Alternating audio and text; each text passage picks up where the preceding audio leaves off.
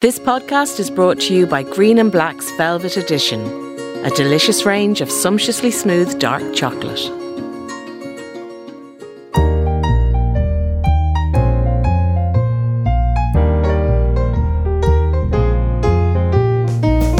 Hello, I'm Roisin Ingle, and you are very welcome to Back to Yours, a podcast where I knock on the doors of some big names to tell the story of their lives through the houses they've lived in. So far this season, we've been snooping in the gaffs of Caitlin Moran, Tara Flynn, and we've even had a go up in Michael Harding's camper van. And this week, I went round to Oliver Callan's house, but someone else answered the door. Sup, guys? Ding a ling a ling, Roisin Ingle. How's it going? Hashtag ledge back. Great to be here. Are you okay, Roisin? You look. You're hyperventilating. Is that a snort? Callan is a gifted impressionist, the man behind Callan's Kicks on RTE Radio, which skewers the great and the good of Irish life. He lives in a seaside apartment near Blackrock with his partner. It was October when we made this episode, and Callan had a load of Halloween tat on the walls, and we had a great chat about his life growing up gay on a farm in rural County Monaghan, and also about some darker times before he came out about his sexuality when he lost his way a little bit. I have to tell you also that when I visited, I was suffering, I still am a bit, with a very strange cough that convulses me whenever I laugh suddenly. And the problem is, when you're around Oliver Callan, there is a lot of sudden laughter. So apologies in advance for my convulsions. I hope you enjoyed this episode of Back to Yours with Oliver Callan. I like that you have your Halloween decorations up. Yeah, so we're not dating things, are we? By saying like Halloween it's decorations fine. are up. We are kind of obsessed fans of Halloween. I think it's like the coolest thing that Ireland gave to America. You know, because alongside Bono, nepotism, corruption, Halloween was one of the good things that we brought over. Okay, give us the little tour. This is kind of living start. room, Yeah. uh, Netflix room, maybe. Netflix and chill room. Netflix and chill. That means something else entirely. now. And then this is just the kitchen. I mean, it's not very big because we're renters and you don't get anything big unless you want to pay 12 grand a month or something.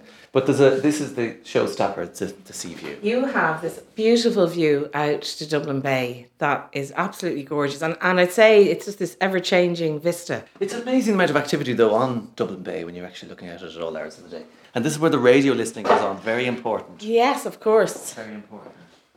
And then this is just. We, we've got the apartment back to front because we like to enter from the from a different door, if you know what I mean. Okay. Can, can we paint that picture in people's minds? Probably not. it's the backwards apartment. And the bedroom, oh, you have a tiny snoop in there because you're very nosy. You're not supposed to be in here at oh, all. This is the master bedroom. So we come in here, JJ. Audio to be in. Now, this is a lovely room. I like that kind of American New England kind of vibe that you've created what I was here. looking for. Yes, it's lovely. Now, I don't feel my privacy's invaded at all.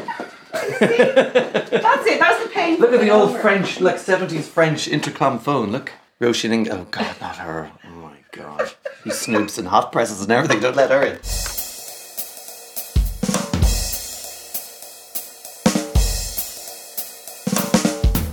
Oliver, you're a movie moving kind of guy. You've moved a few times. This is uh, Yeah, I know. This is like a kind of a midlife crisis I'm having because I literally have now been renting for 20 years in Dublin. I came to Dublin in 1999. My parents dropped me off on St. Canice's Road in Glasnevin and uh, to go to DCU. And uh, I've been moving around ever since. So I've lived there. I lived in Santry. I lived in Marino. Um, where else did I go? I think I was in Cabra for a spell. Then I went to Kimmage. Uh, from Kimmage to Phibsborough, Phibsborough to Drumcondra, Drumcondra for so you're gradually going from the north over. Yeah, and then from Drumcondra, um, uh, moved to Sandymount. Very nice. Yeah, Sandymount, which is very nice. That's where two I'm from, in you know Sandymount. that. Oh, that, yeah. Yeah. Sandymount, Sandymount, yes. And um, then I ended up living on Raglan Road in Ballsbridge, which is like, oh, because it was the recession. Give us a Patrick cheap. Kavanagh there now that you're saying that. It was obviously, well, it just came up and I kind of went, I'm going to have to live on Raglan Road, aren't I, for at least a year. So I did a stint there. And then I ended up coming to Blackrock in the crash years because rents were really wonderfully cheap. And that's when I want to set up, kind of Callan's Kicks was set up then because the studio had to be rented in the house, so double renter. And um, yeah, but it's been a kind of an epic adventure, hobbit like, across Dublin. You know, I've seen pretty much like more of the city than maybe even you. Yeah. Obviously, lived in more places than, the most people. I think 15 different places I've lived in. That's mad. And you're you have full domestic bliss here. I get the sense in this lovely apartment, looking out at the sea with your partner. It's very nice. We had been in a basement for four years, so we didn't know uh, that windows were meant to look onto anything. you know, so we came here, and uh, uh, it was a traumatic time actually moving. Tr- moving is traumatic, but if you're in the place for four years, it was probably the longest I had done anywhere in those twenty years. Uh, like we, the, the the time we'd moved to that place, you could rent anywhere. And then we were suddenly into the, you know, Yeah. the, the charged housing market, and it was like as bad as we'd heard because you don't want to move too far from where you are. You're used to it, and John is driving to work, and I'm a stroll away from my office. Uh, so it was really hard, and the only place we could find in the end was unfurnished because letting agents were laughing at us. Going, that ad's been up for five minutes. What do you think? Oh, oh, no, no! You'll be living in a bedsit near a busy landfill. Enjoy yourself. So it was totally unfurnished. I mean, literally just the curtains.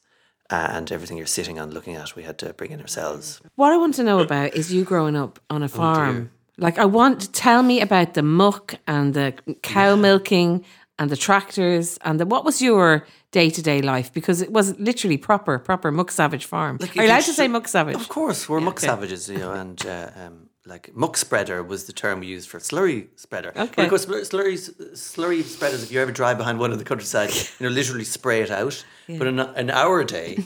It was like a side slinger, so it was like a, a, a thing, like a, a a pole inside through the tank that was attached to chains. It would literally fling the shite out. So and it was like that was a that was the muck spreader. Shite spreader. called. Yeah, and we also had uh, a dung hill in the farm, uh, which my which I was convinced until I, until I'd actually been in secondary school and had read the word dung hill in a Patrick Kavanagh poem. I thought it was pronounced dunkel because that's what they said it in in Monaghan. Dunkel. It was yeah, dunkel because dung would become dong. Dunkel. I used to think, and I used to because I I'm not one of these people who kind of spell out words when I hear them. Do, do, do yeah, is that a yeah, thing that's a thing. other humans Some do? humans do it. and uh, Dunkel. So that was one of the things. But no, it was it was really hard work, and my father was really unlucky because he was kind of like semi plaster, semi farmer, and in the eighties. When building was terrible, he was mostly concentrating on that. Mm. And then he fell through a building, two stories, like two buildings next to each other. He was on the second floor and fell in through the, the window on the first floor of the opposite building and just like wrapped his shirt around his arm Oh. and came home and got it stitched up by a local doctor. He's a hard man. And uh, then he went into farming and BSE and everything, and the arse fell out of that. So he- everything he went into it was un, it was a bit unlucky. The, the timing, I, I think he, I think well, we used to talk about the Callan curse that uh, we put our hands to turns to shite. Do you know? you know, oh, you're laughing now, yeah, for a big Sandymount jingle, having a good laugh. Oh, listen, we had it tough. We had an outside toilet in Oh, yes, at the beginning. No, don't get me started. I'll start crying. My little tiny violin out. But it was tough. And I remember clothes. Actually, Blind Boy uh, offended me not so long ago when he said, I was dressed pretty much as I'm dressed now because it was at a meeting today. He said, Do you always dress like a politician? In a Limerick accent, Limerick City, you know, you look like a politician. Said, Well, I play the most of the time. And also, I was kind of, obviously, it's months later you come up with the answer, you know, that you want, that you should have said at the time. I was like, No, like growing up at the farm, you had work clothes, like the old clothes, we used to call them. Uh, because they were like you were physically covered in muck and you'd only dress up on a Sunday. So my bitterness has continued on to the present day. At the age of 38, uh, I, I wear a suit wherever I can. In your farmhouse, was it a farmhouse? Tell us what Yeah. it was like. What was the kind of day to day?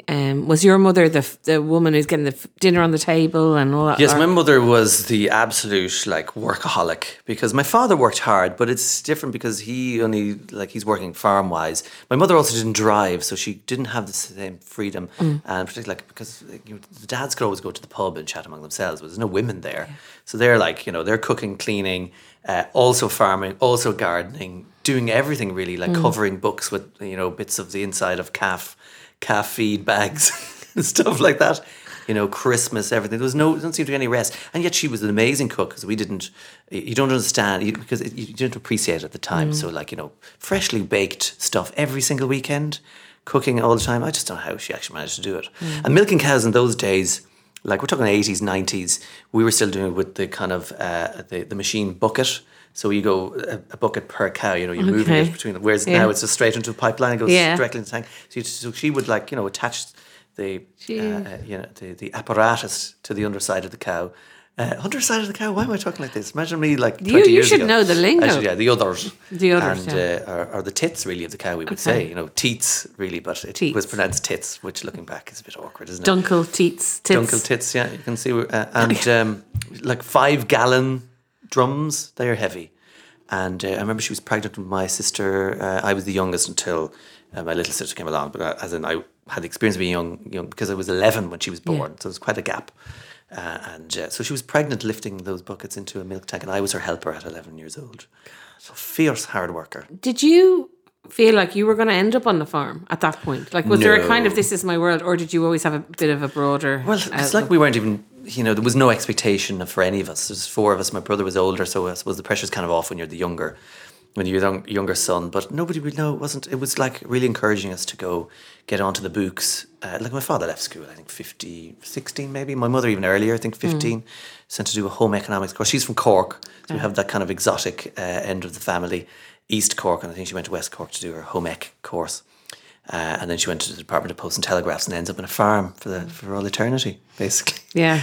And but I but I presume there was some happiness in between, fleeting moments of happiness while she's baking. You know, really expert with people, which is kind of a pity when you look back because you could see that she would have had a talent for probably something in, in the caring industry. I always I think that, that. about all those women who kind of were just never going to get a chance to do anything, and just think of what they could have contributed. I think about that a lot. You know, out of school, that was it. Because she was the oldest in her family of 10, so she was pretty much babysitting, like, you know, from, you know, like as a child herself. she was the oldest of ten. Yeah. Bloody hell. Yeah. So, like, imagine her own mother also running a farm, also doing the baking and the cooking, and but giving birth every year for, for a decade.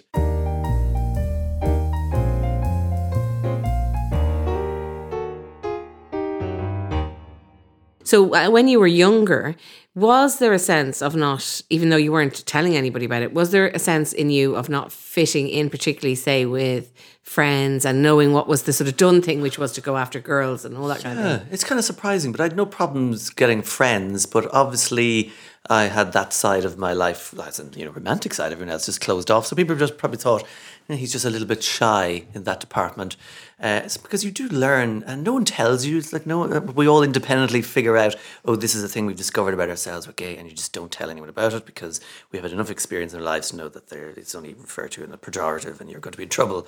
Uh, and I do remember, I, it's literally like welded in my memory of like a day in, in the last term in primary school where suddenly the boys and girls are all like scoring, you know, quietly when the teacher is out, sort of thing, in one of the in one of the classrooms where everything was being sort of turned into I don't know tidy. we- We're forced to you know tidy up the classroom, whatever. And I kind of go, oh my god, this, this is what they're doing. Right, I can't do what I want to do. So, uh, you know, um, uh, stay stum, do not speak of it, speak not of this ill. And I think I probably obviously had a much deeper, um, uh, much deeper secret because I have friends growing up in the same locality roughly uh, who would have come out, you know, 10 years before me. I was 30, 31.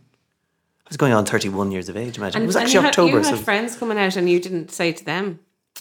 I just would have expected, you want it all to be done easily for you.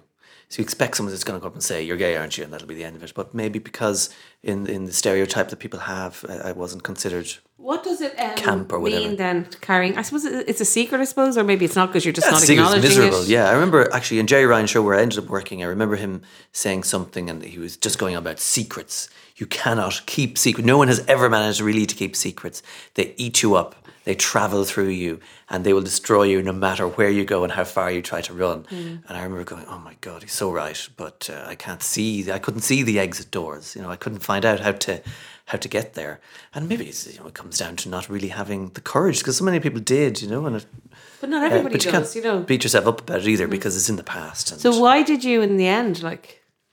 You just can't bear it anymore, I suppose. And uh, I mean, mine was kind of a little bit probably more.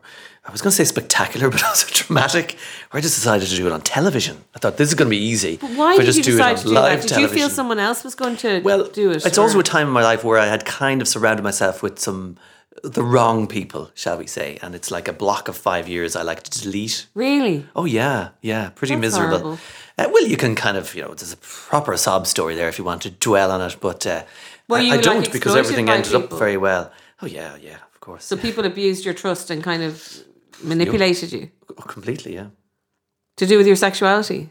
That would, would have been a big part of it, yeah, totally. And so then, uh, like, it's no coincidence when I come out uh, and within a few months, basically, I get away from that. You know, it's amazing how spec- how ama- how much your life can be controlled by others in, in a very, you know, um, I think that's really interesting. step by step I think way. if you know everybody has uh, uh, some experience of friendships where you feel that you're not, you don't have the power, or you don't have power, Yeah. and and the things that you do, and you look back on and think, "Wow, I was not actually in my own self." You know, I But you're- wasn't. You're the perfect candidate to be. You're so you're vulnerable. You're perfect for that kind of exploitation. But at the same time, you, uh, where my life is now, you kind of almost think, God, you really have to go through tough times to appreciate what you have. You know, it's almost it's it's like that. It, it's like life is is so tough that you actually have to be at rock bottom in order to fully understand what a Did normal day to When day you came out of that, that um, that will never happen to me again. Totally, yeah. Even though some people said probably will, but no, no, that will never happen to me again. And do you have like a sixth sense now of of any potential? I have alarm bells, and probably to to the far extent where I almost don't trust a word anyone says. Not quite as bad as that, but you know what I mean. You do kind of um, are a little bit more cagey, is the term. But yeah, no, well, um, I just didn't control my own life for many years, and and and the cleansing process afterwards was literally writing to people who I felt I had hurt and alienated because um, I, I wasn't. I was a I was a puppet, essentially. Does that make sense? Uh, It, it made you not into the best of yourself. Like you weren't. You were terrible versions of myself, which weren't really me. No. But then most people afterwards said, "Yeah, we kind of knew what was going on there. We just thought you'd just figure it out yourself eventually, and we didn't want to book you for this, or we didn't want to work with you because of those people, basically." And you go, "Oh." Nobody told me. Well, we couldn't tell you because we thought you were in. You know what I mean? You're you're in the cult. But look, it, it's it's quite some time ago now. So um, It's a small town though. This so is it ever awkward or No, no, no. Uh, Because when bullies are confronted, they, they melt spectacularly and quickly and completely. it's like uh, throwing a bucket of water over the wicked witch? Yes, yes. It's like that. That's a nice image I will use. But no, I mean, I'm generally quite a happy uh, person now because of, you know, don't dwell on black yesterdays when today and tomorrow looks so bright. And that's Do you your know kind I of mean? personality. Just That's to, it. I mean, life is quite simple, really. In the end, you need someone to love, uh, something to do, and something to look forward to. That's kind of really it, that's not it? lovely. Someone else told me that. More, it's good though. Still, you, Yeah, you say it very well. But. I do remember it, and you kind of remind yourself that's all you need. So Even if there's someone you love, by the way, is yourself. Do you know what I mean? God, who? I didn't think I was coming to philosopher Oliver Callan's house. Mike. Quickly, okay, God. get back to cynicism. it was interesting because I suppose like what I do can be seen as very cynical, and I Yeah. also hate that word because it's used as a oh, you're just saying that it's, it, it's a word people use when they disagree with someone. You're just being cynical, Mm. but you know, healthy cynicism is is important as well. Now, did you want to escape the muck? Did you have big dreams? Did you? I, um, I heard you used to read the RTE guide, and that was seen as very highfalutin in Monaghan. That was very highfalutin, and I actually wrote children's stories for the RTE Guide and sent them in until they will eventually publish them, and even published like a, a coloured-in copybook uh, illustration of the story with the lines and everything going through it. I think we still have those copies somewhere at home. Uh, so I think you know I think it was probably like nine or ten or whatever. So yeah, there was a bit of an ambition there, but no real knowledge on how to access it. And then I even entered a Kenny Live competition. Remember Pat Kenny used to do Saturday do. nights, Kenny Live. And at 16, I did a comedy set, my first ever gig, uh, upstairs in Doheny Nesbitt's in front of um, judges from the chattering classes of Dublin. And I did a small stint. So that was kind of like a small snapshot. Uh, uh, but for some reason, you, you can't do comedy as a degree in college. So, so journalism was the closest thing. oh, here we go. There's the laughing, coughing. Oh, you weren't joking. Do you want water? It doesn't matter. Water doesn't help. Oh, Just stopping laughing is the only thing. you're not going to die, are you? Weird cough. Imagine if this is my last podcast. Oh, man, that'd be so good for me. Sorry. Sorry, I went selfish there. I was there. You should have seen her. She literally laughed to death. You know, I'll put that on the poster. The man who killed It's what Roisin she Ingle. Escape the Ordinary with Green and Blacks, sponsor of Back to Yours. Made with the finest ingredients and ethically sourced cocoa. Discover your favourite flavour from the range, which includes 70% cocoa, roasted almond, salted caramel, sea salt, and mint. I can't remember where. What well, was the we were thing you talking laughed about you doing your first. Oh yeah, you couldn't do um, comedy as a degree. so Oh, you sorry, yes. I did That journalism. Made me laugh. And it's kind of weird because when I went and did four years in DCU, I think I actually completely stopped doing impressions, which is strange now when you look back. Do you think because you were doing this, you know, degree in journalism, I you wanted had to be serious. and uh, yes, I wanted to be serious. And uh, I must have just found the outlet, which was so easy in school because you just did. Um, And where were you living? So what sort of? yeah, so I was living across the road have? from from DCU uh, on um, uh, what don't they call the Ballymun Road was called Glasnevin Avenue. Oh, Do you remember that? And even the bus ticket used to have this forward slash. It's like yes, Glasnevin Avenue, Ballymun Road. it's the same road. And then I would go home on the weekend and work for my father on the farm. But I knew, like the first year in college, I have to stop. I have to get away from the farm. And I got work experience with a crowd called INN, which used to supply radio news to all the local stations. Doesn't exist anymore. And I was also uh, because they had a breaking news service on a WAP phone. Remember the Matrix phone with the Laurence Fishburne pressed the thing and the thing would go snap and everyone went wow. And you could send breaking news by text. So I had to convert radio scripts into that. I mean, how mad was that? How archaic. I, I, this is this is in the this is this millennium, by the way, not the nineteen seventies telex machine. You're only thirty-eight. I'm thirty eight. Yeah. Yeah. yeah, I'm an old thirty eight though. You are an old 38. I mean, I didn't like to say, but you actually are. It's the suits. Battered, it's used the up. politicians' clothes. I'm a used up thirty eight, basically. Yeah, it is this. Yeah, it is. So you didn't share with anyone then, but did you eventually, as a student, share? Or? Yeah, no, we did. Uh, that's when I went to Marino and we lived in a big house, which became kind of the epicenter of of the journalism parties. We didn't like calling them parties. I remember we called them gatherings. Gatherings. What? What? That's so funny. I just telling someone the other day. In my house, Right. growing up, my oldest brothers and sisters would have parties, but they called them gatherings. We call them gatherings. Where did that come from? I don't know. Was party is sort of a, a thing that meant that anyone could go and that the word of This mouth. was a nice gathering of a select group of people. uh, strictly very civilized, only. very I kind of cool. say civilized. Yeah. Uh, what Paul kind of a O'Flynn on air as housemate were you? Were you a kind of like labeling your food in the fridge? I was super neurotic. Yeah, Really? I was a nightmare actually. But I was quite happy to sort of clean up just because I, particularly counters was the thing. Because I could not bear dirty counters. There was like a Yeah, tacky sort yeah. you know, show me all the blueprints. Show me all the blueprints. You know the the aviator. That's what Leonardo DiCaprio's character is at the end. Uh, show me all the blueprints. Show me when, he's going. That was me all the way through. Uh, yeah, I was kind of not a, but I was. I think I was an okay housemate. But I did go mad in the end. and Eventually, have to run away from everyone. But only a few years, like after college and so on. But eventually, what I you couldn't you take it. to run away?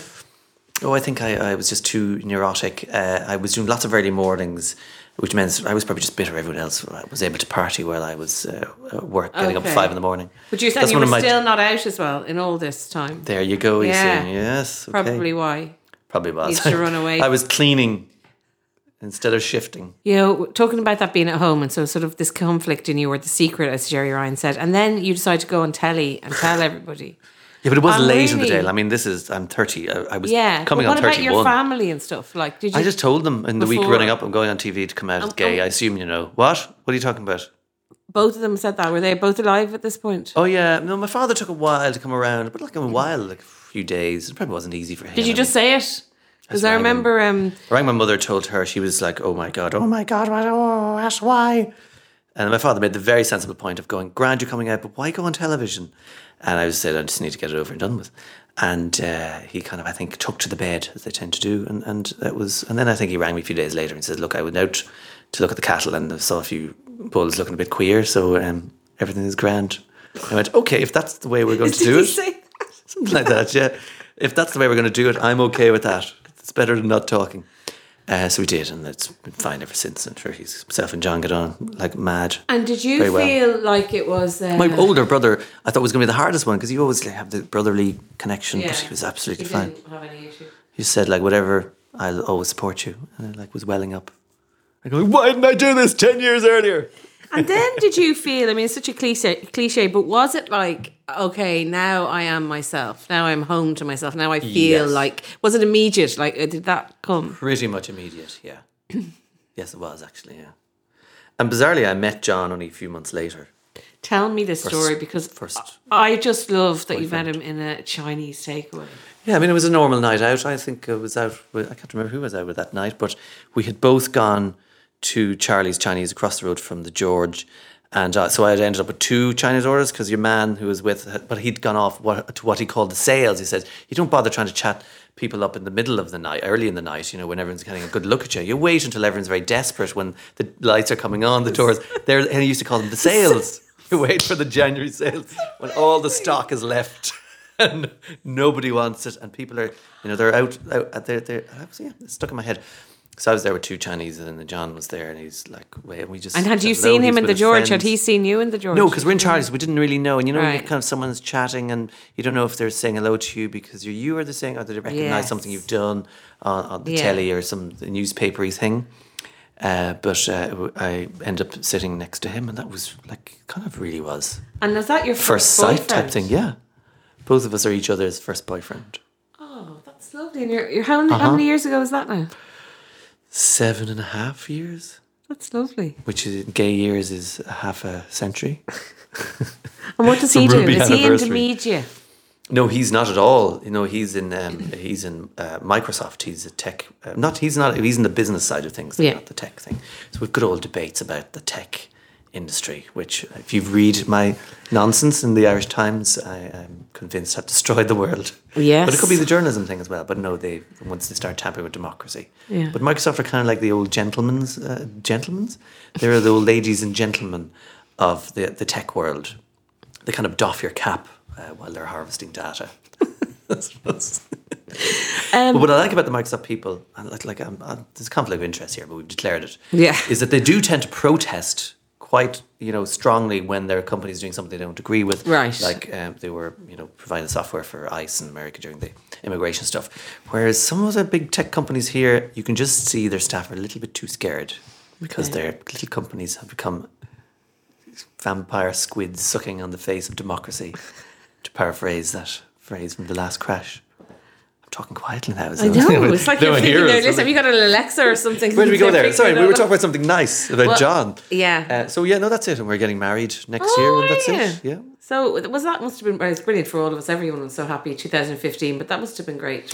Yeah, that was great, and it was a tricky one because, like, I was in DRT at the time doing. And you couldn't Kicks. say anything. I wasn't allowed to, but I felt I couldn't not say anything because kind of going when it's harder to say it, then that's really when you should say it. So I thought I was safe going to the campaign, the Arts for Yes, which was in the Abbey, and it was great because you had Frank McGuinness, you had Gabriel Byrne, you had the Love Hate people were big. at the time. Roddy Doyle, of course, was there as well, and we all did a kind of a stint on stage, and everyone was really poetic and marvelous, and I was just doing silly voices, but it was a really beautiful day, and I really enjoyed myself. And there were lots of press there, which I would, because I was just chatting, you know, going from Roddy Doyle one minute to Gabriel Byrne, like I was just saying stuff in between, and then by the time I'd finished the afternoon, the old call had come from DRT oh, and said, "You broached the thing, you breached the thing now." But we did a deal. It was sensible, and they can be quite sensible like that when it comes down to it. It's like don't don't do anything publicly. If you really do, don't do it. Do it on your own time. Uh, and so I did it locally, which was even harder because I was canvassing in Carrickmacross and Monaghan, uh, which as a town in the end actually voted against it, and uh, it was a hairy old canvas. I would have preferred to be out with the arts people, everyone for yes Did you get some abuse? but uh, not abuse, doors? but you know, people were very, as they are in the country, very nice about it, but very specific. Going, I do believe you're going to burn in hell, but thank you for stopping. Lovely to chat, type of thing. There was the, yeah, there was some kind of. Um, there was a little bit of Bible thumping. I mean, it was quite upsetting for some of my fellow canvassers who hadn't really beat the streets like that before, because it was all very, very young people. Mm. Whereas I was going, "Sure, like, you know, I've been, I've covered politics for long enough to know Yeah. that, uh, you know, the general population can be dreadful. What do you feel about Monaghan now? And we have obviously been in Dublin for so long. You're kind of a Dubliner to some degree. Will you ever be a Dubliner, or are you always a Monaghan? think so, yeah. yeah Muck Savage technically, person. 20 years renting. I came at 18. do the math. no, I'm always going to be the muck savage, and I do need to go and spread my uh, spread my legs. I was about to say spread my wings, get the legs uh, out into the feet. I need open Do you, that's space. what I was going to say. Do you miss it? Is I there a part of you that is drawn back every so often? Do You have to get Oh, into totally. the country I'm air. there like uh, a lot. We're there like pretty much. We actually marked calendar once, and it was a third of the year. Yeah. Uh, You stay in the overnight. farm and Uh, uh, up there, up that part of the world. I don't do the farming, no. But I mean, it's mostly dry stock now, so I don't have to do all of that. But uh, no, I like to get I like to get my hands dirty and to be out and about, and also chatting to people because when you're in Dublin and you're hanging out with media people, you don't really get a view of what's going on out there, uh, and um, uh, you go up and have an old chat. And what are your kind of things that bring Monaghan here, or the characteristics of that part of the world that you very much embody that are different to say Dublin? Well, I always just think that it was the outsider's view. And I mean, latterly, you, you, kind of hate Patrick Kavanagh when you're there because you have to learn him at school as compulsory and he's a local one, blah, blah, blah. But then when you go to Dublin, you're kind of suddenly the outsider again, small uh, lad, and you realise how backward you are just by comparison to other people of your same generation. Uh, you suddenly find yourself returning to Mr. Kavanagh and understanding the veracity of his lyrics.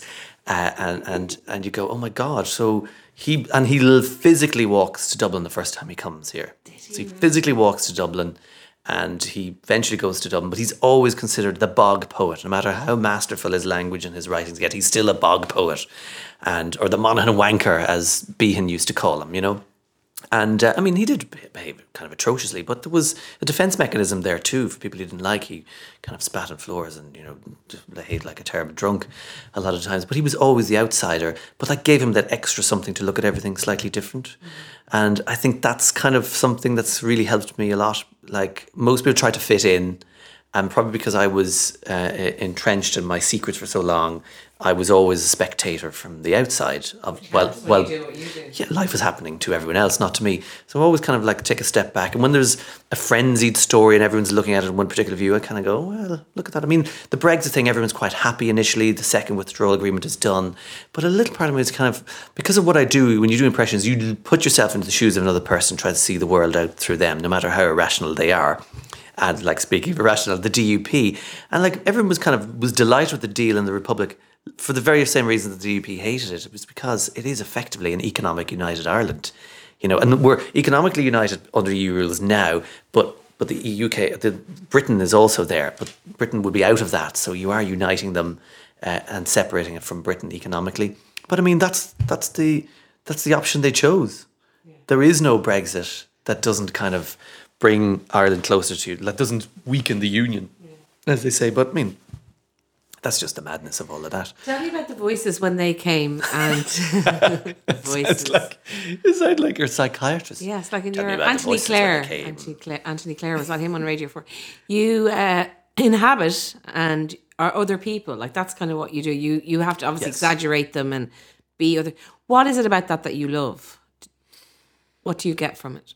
I love because it is it's a, like um, you're holding a mirror up to somebody uh, and showing them how the world really sees them, and it usually conflicts dra- dramatically with how they view themselves. You know, yeah.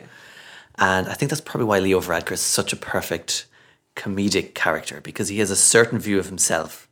And the, the kind of preposterous version we've created, which is lactose, hashtag ledge back, can't wait for Brexit to be done so I go to enjoy share get my shirt off and go absolutely clubbing. Wow.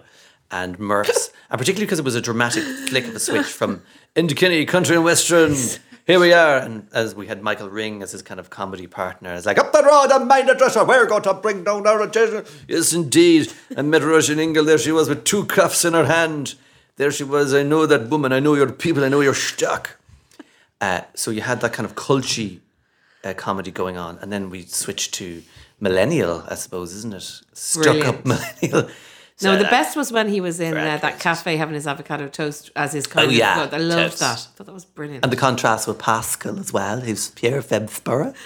But he's desperately very, clinging he's on. a public intellectual as well, though, isn't he? A public intellectual. Thank you very much for swallowing that spin, hook, line, and sinker. Yes, indeed. I do lovely things once I read books and hang out with the middle classes. Nobody will notice the terrible things that I do, masked by this communion boy face, the simmering connivance simpering away underneath. Who do, you, who do you love doing? Who's your favourite? I think Leo Leo's kind of hard to beat at the moment. He does this weird thing now where he puts a hard T in the middle of a sentence. You know, the government, uh, the government uh, is going to look after that. But no, it's great because um, yeah, we've created him into sort of a monstrous figure, and also because he listens to the show and is slightly obsessed by it. Because I mean, what better review can you get than when the leader of the country is really irritated by what how you portray them? Give us a little bit of Michael It's not Dee. funny at all. Well, first of all, I like doing Mary Lou McDonald because she's an unexpected voice to do. She's very scolding. She's very angsty. Okay? And I deserve, by the way, to be treated with respect because I'm a new leader of the party. Completely new break, fresh break from the past. And I deserve to be treated with respect. Oh, sorry, I don't know what. I must have had Jerry Tomatoes just repeating him at lunch. Mm. Quiet. Just move on to another character. Well, yes, indeed, of course. Uh, You know, maybe I'll get of to the yours. order. So instead of getting to yours, you just pretend this to is be. my home. You won't be getting in there, but, But you I'm are not very getting your welcome. draws, Michael D. You. Nobody speaks over one. Thank you. so, yes, it is wonderful to be here. Roisin Ingle, oh, the days when you were single. And we thought of bringing you down to Dingle. I'm a poet, you see, Ireland's best loved poet. But a lot of people spoke about expenditure. It was a year ago now, the election. The election. I have a ventilation I speak of the election.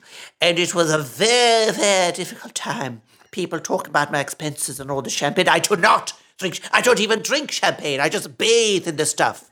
And we've had to have cut, cutbacks. We have the dogs, Bród, agus Síoda, the Madri, but uh, we don't bathe them in champagne. We just we wash them in prosecco to save money.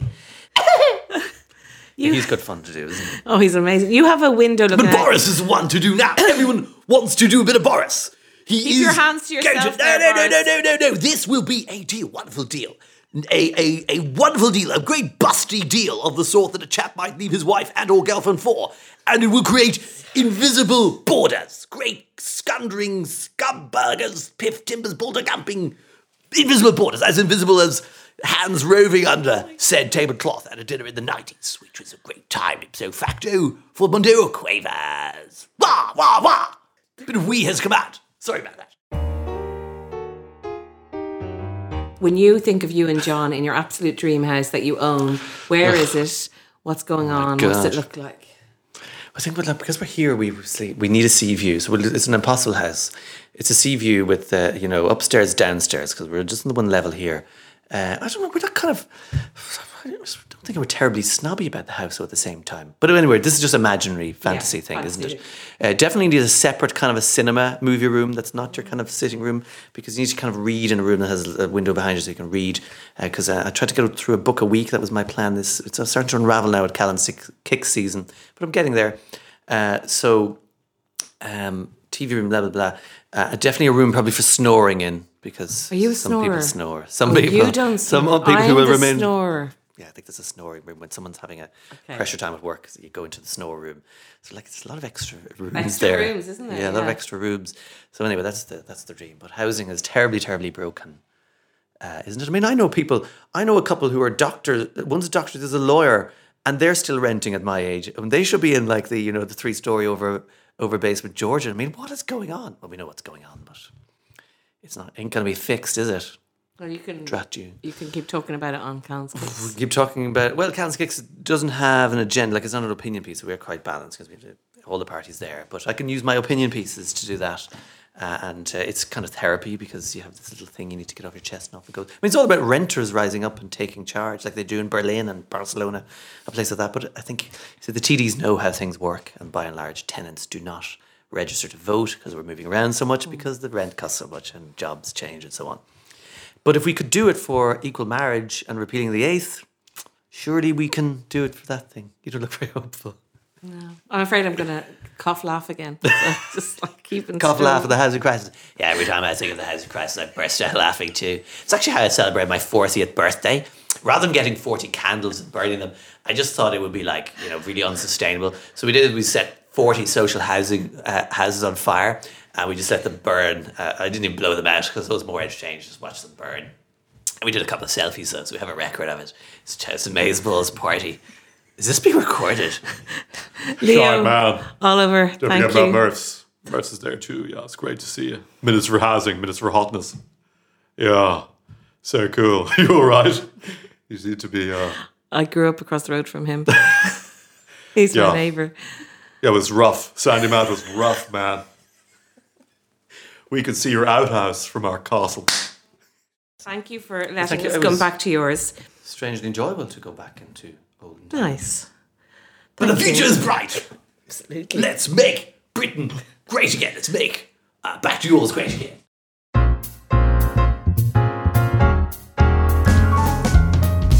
Thanks very much to Oliver Callan and Leo and Boris for letting me go back to yours. I'm Roisin Ingle, and remember to subscribe to Back to Yours wherever you get your podcasts so you don't miss a single episode.